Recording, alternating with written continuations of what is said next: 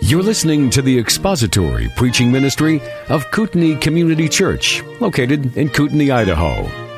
We pray that Christ is exalted and your spirit is blessed by the teaching of God's Word. For more information about Kootenai Church, please visit us online at kootenaichurch.org.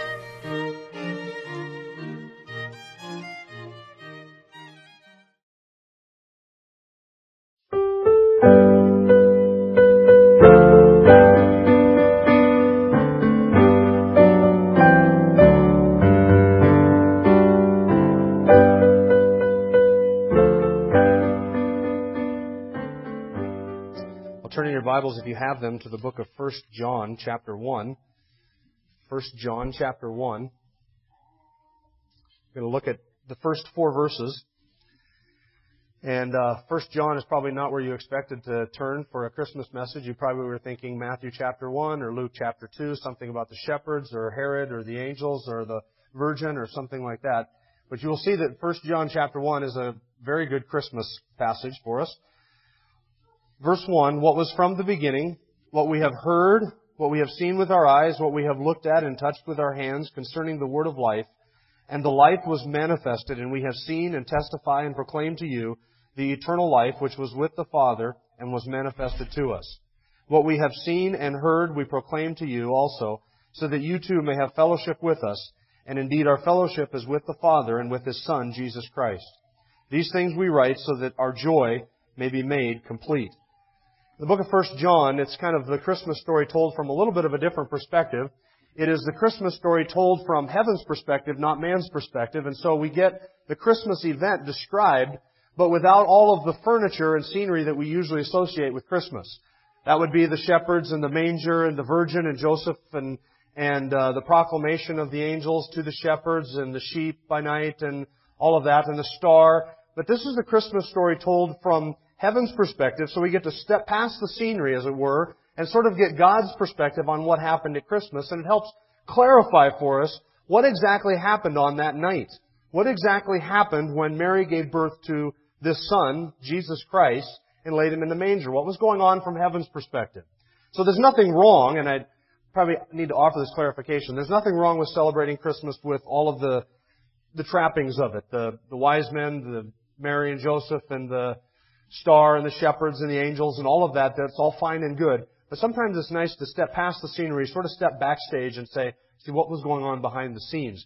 First John chapter 1 gives us a chance to do that.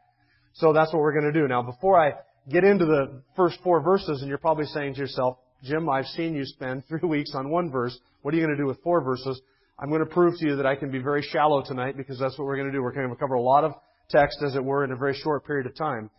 First John, let me give you a little bit of background to First John, just so this, these first four verses kind of make sense to you. In the early church, after 50 AD, there was a sect of people that sort of rose up, and they didn't have just quirky beliefs about Jesus. They had outright heretical beliefs. They were known as Gnostics. And the Gnostics had a bunch of different heretical beliefs. I'm not going to get into all of them, but one of them that is germane to the passage here was their belief that all matter, anything physical, was evil. That would include the pulpit, that would include anything you touch, dirt, air, clouds, any matter, any physical thing that you can see or touch or hear or smell, anything was evil. If it was material, it was evil. And that would include your body. Because your, your body is a physical thing. That's what the Gnostics believed. But they also believed that Jesus Christ, the Son of God, was completely holy and sinless. So now they had a problem when it came to the birth of Christ. They had to somehow explain how is it that somebody who was sinless and holy could himself live in a body and touch material things and touch sinful things and be united with a sinful thing and not himself be sinful. And so they, their solution was really simple. They just denied the fact that Jesus came in the flesh. And they just simply said, he looked like a physical being. He had the appearance of a physical being. He had the appearance of matter, but, and the appearance of a body, but he was really just a spirit creature. So that if you were able to go back and walk with Jesus along the Sea of Galilee in the sand, you would see something that looked physical and looked like it was walking through the sand, but you wouldn't see any footprints because he wasn't actually a physical person. That's why John in 1 John chapter 4 says, Every spirit that confesses that Jesus Christ is come in the flesh is of God. That's the test. You want to know if somebody says is somebody is of God or not? Do they confess that Jesus Christ came in the flesh? And then John says, if they are not willing to make this confession that Jesus Christ came in real physical flesh, then they are not of God, but of the spirit of the Antichrist. That's 1 John chapter 4, verse 2. Now that's the background of it. Now John is writing 1 John to counter this argument. Because you see, if indeed everything physical and material is evil, including the body and the flesh, then we have a real problem if we believe that Jesus Christ, the sinless Son of God, came and took upon himself human flesh. We have to somehow explain that. Well, as Christians, we don't believe that everything physical is evil. The Gnostics did. And they just simply denied that Jesus came in the flesh. So John's writing to answer that. And in doing so, he gives three really essential truths that you're going to see in 1 John chapter 1, the first four verses. The first one is he describes for us the preexistence of Christ. He begins his epistle by saying what was from the beginning. Now, if you're familiar with John's writings, you probably have already made the connection to John chapter 1, which was really read and expounded up here in the scripture in the reading that Thomas and Jenny and Tracy did. John chapter 1. In the beginning was the Word, and the Word was with God, and the Word was God. Now, when John talks about something being in the beginning, in John and in 1 John chapter 1, he's not describing the beginning as creation. He is describing before creation, in the beginning. You can go back before the birth of Jesus and before creation itself. You can go all the way back as far as your human mind can possibly comprehend, age upon age, millennia upon millennia, millions of years upon millions of years, and multiply it by a million more. And John is saying Jesus was there. He was in the beginning. He was in the beginning of creation. He existed before he ever came to the earth. Unlike what the Mormons tell you, Jesus Christ was the only individual who ever existed prior to coming here to this earth. Jesus knew that of himself. That's why he told the Jews, before Abraham was, I am. Jesus also prayed to the Father in John 17, Lord, or Father, glorify me with the glory that I shared with you before the world was. That's the prayer of either a lunatic or it is the prayer of God incarnate. One of the two. Because you and I could never pray that. Lord, glorify me with the glory that I shared with you before the world was. Jesus was able to pray that because Jesus understood who he was. Jesus understood that he existed before he came here. Jesus understood that he was the word of life that was from the beginning. Philippians chapter 2 says he existed in the form of God. He who existed in the form by very nature, in his essence, he was God, and the physical manifestation, the visible manifestation of that was his form. When you looked at Jesus, you would see all of the attributes and all of the trappings of deity. If you were able to step into heaven prior to the incarnation and see the Son of God, you would see the form of God because he was in his essence and in his nature God. He's the exact representation of the being of God and he existed from all of eternity. And Micah says his goings forth are from long ago. He's always existed. So John says, what was from the beginning? That's the pre-existence of Jesus.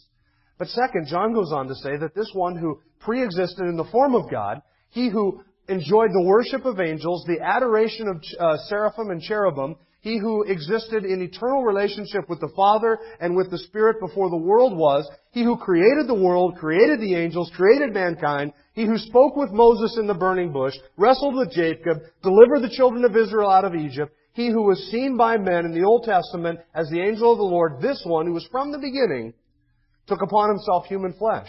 So John says in verse 1, what was from the beginning, what we have heard, now listen to these words, what we have heard, what we have seen with our eyes, what we have looked at, and our hands have handled concerning the word of life, and the life was manifested, and we have seen and testify and proclaim to you the eternal life which was with the Father and was manifested to us. And what we have seen and heard, we proclaim to you. Now, I wasn't just repeating the same verse over and over again. I was reading to you everything John says there in the first three verses. What we have seen with our eyes, what we have heard with our ears, what we ourselves have handled concerning the word of life. Now, do you notice all the sensory perception words that John uses? Now we're back to why the background of this book is important. He's writing to Christians so that they won't be deceived by the Gnostics. Now, no Gnostic would ever, no Gnostic who had ever walked with Jesus and talked with Jesus would ever be able to honestly believe that what they were seeing was a spirit. Because you don't nail spirits to crosses. Spirits don't eat food. Spirits don't walk. Spirits do not put on clothing. Spirits cannot be touched and handled. But John is saying, I am an eyewitness of the fact that this one who was from the beginning took upon himself human flesh. I saw him with my own eyes. I heard him with my own ears. I touched him and I handled him. What we have seen, we proclaim to you. What is he getting at? Jesus was no spirit, and John is saying this was no illusion. This was no mere spirit creature. This was a man who had a real physical body. And John is reinforcing for us the humanity of the Lord Jesus. You see, if you deny that Jesus Christ is fully man, then you have a problem. Because then you have a God half man, if you will, who cannot die for sin. If he's just a spirit creature, then that means he wasn't really a man. He wasn't tempted in every way as you and I are. He didn't really share in all of the non-sinful or unsinful human experiences that we experience. But John says, we saw him, I handled him, we heard him, we touched him, we pat him on the back, we had dinner with him, we ate with him, we cooked with him, we hung around with him, we saw what he did. And that was no spirit. That's the person of Christ. So not only does John give us the preexistence of Christ, he was from the beginning, but he describes to us his person. That is, that he was fully man. He came in the likeness of sinful flesh, in an appearance as a man, and he humbled himself and became obedient to the point of death. Then the third thing that John describes is not only the preexistence of Christ and the person of Christ, but he gives us a glimpse at the, the purpose of his coming. Look what John says in verse 2 and 3. This life was manifested, and we have seen and testify and proclaim to you the eternal life, which was with the Father and was manifested to us. There are three reasons or three results of Jesus coming here to earth. The first one John gives to us in the repeated word in those first four verses, the word life. He was the life. He was the word of life that was manifested to us. He was the life that was with the Father. He is himself the giver of all life, the source of all life. He is the way, the truth, and the life. He is the one who is life in himself, and he's not dependent upon anybody else. He's self-sufficient, self-sustained, creator of all things, the giver and the sustainer of all of life. That's what Jesus claimed to be. That's what John is affirming he is. And the very first thing that results from Jesus coming here to earth is that we have life, eternal life. This life was manifested to us. Now listen, Jesus Christ did not come so that we could have purpose for living. Jesus Christ did not come so that we could have a friend. Jesus Christ did not come to liberate the poor and oppressed. Jesus Christ did not come to heal the environment or to cure environmental ills. What did Jesus Christ come to do? He said, I have come that you might have life and that you might have it more abundantly. Because you know what our number one problem is? Without Christ, we're dead. We're dead. We're dead in our trespasses and sins. We're enemies of God under His just condemnation and His wrath. Without Christ, we are dead men, spiritually dead. We have nothing to offer to God because we have no spiritual pulse. We are dead in our trespasses and sins. Dead men don't need a purpose. Dead men don't need a friend. Dead men don't need a clean environment. And dead men don't need liberation for the poor and oppressed. You know what dead men need? They mean they need life. That's what Jesus came to do. That's why John says, not the social justice revolutionary came to earth and was manifested to us, and not the giver of all purpose, and not the friend of all people came and was here, but the life was manifested to us. We saw him, we heard him, we touched him with our hands, we saw him with our eyes, and now we proclaim him to you. He came that you might have eternal life. But the problem with you and I without Christ is that we're dead in our trespasses and sins. And you know why we're dead? Because we're sinners. And the soul that sins, it shall die. And we are sinners by nature and by birth, by word and by deed, in thought and in motive, in every conceivable way. We are sinners. We violated God's law. We have broken His commandments. We have trespassed against Him. We have sinned against the Holy One of Heaven. We have, with ingratitude, accepted every good gift from Him and refused to love Him with all of our heart, soul, mind, and strength from the moment of our birth till the moment of our death. And we have done everything that, we, like sheep, gone astray, each of us gone our own way. And so the just penalty for lawbreakers like you and I is that God would send us to hell for our sins. But the good news is that Jesus Christ came so that we might have life and that we might have it more abundantly. He came and took upon himself human flesh. He created a body, filled it like a hand fills a glove, and he came here as the God-man, fully God, fully man, to die on a cross to pay the penalty that you and I deserve. We broke God's law, and Jesus stepped in and he paid our fine. And what he requires of us is repentance and faith. Repentance toward God and faith in the Lord Jesus Christ. That means you have to turn from your sin and apologize to God and then believe on the Lord Jesus Christ and you will be saved. So he came that you might have eternal life. The second result of his coming, John says, is not just life, but fellowship. Verse 3 says, We proclaim him to you so that you too may have fellowship with us, and indeed our fellowship is with the Father and with the Son Jesus Christ. Now because of Christ coming here, God has been reconciled to man, and man has been reconciled to God. There's been reconciliation. Before there was no fellowship between us and the Father. There was no fellowship between us and the Son because we were sinners and lawbreakers. And God was our enemy. and we were hostile toward God, and we were children of wrath, and we were unholy and sinful and unsanctified, and at war and enmity with God. But because of the coming of Christ, John says, now we have fellowship with the Father, and with His Son, and with each other. So not only eternal life, but also fellowship with the Father, with the Son, and with each other. And then the third result of Christ's coming is joy. John says in verse 4, I write these things to you so that our joy may be made complete. See, the fact that the God-man who existed before time began, before the creation of angels, before the creation of the world, before anything was, he who existed with all of the conveniences and the blessings and the prerogatives and the attributes of deity and the comforts of heaven, he who existed before all of that and was himself God, that he would step down here, come down here and take upon himself a human body, and then die on a cross to pay the price for my sin and for your sin, and offer to us life eternal, fellowship with the Father, fellowship with His Son, that in itself, my friends, is enough. That's good tidings of great joy, isn't it? That's what the angel said. Good tidings of great joy. That today, in the city of David, has been born to you a Savior who is Christ the Lord. And the angel said, You will call his name Jesus, for he will save his people from their sins. So, what does John tell us about Jesus in order to answer those who deny that he came in the flesh? That he pre-existed? That he came in a human body, whom he, what he, he saw, he heard, and he handled? And the purpose for his coming was that we might have eternal life, fellowship with the Father, and everlasting, true, and eternal joy. And I ask you, do you have that this Christmas season? Have you repented of your sins and trusted Christ as Savior?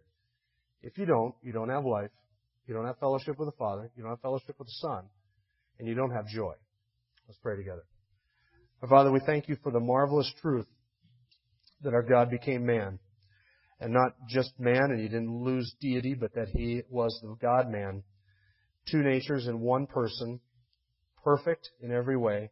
We thank you that he took upon himself human flesh and was tempted in all points as we are, yet he was without sin, and we thank you that he bore the penalty and the wrath of God on our behalf.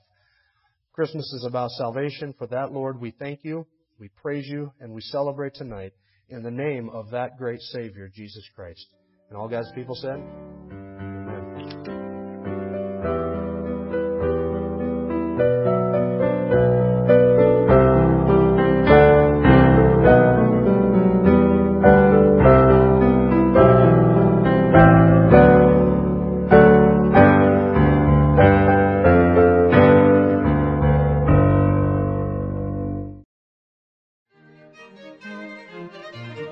Thank you for listening to the latest podcast from Kootenai Church. If you'd like to learn more about Kootenai Church or to donate to our church ministry, you can do so online by visiting kootenaichurch.org. We hope you enjoyed this podcast and pray you'll join us again next time. Once again, thank you for listening.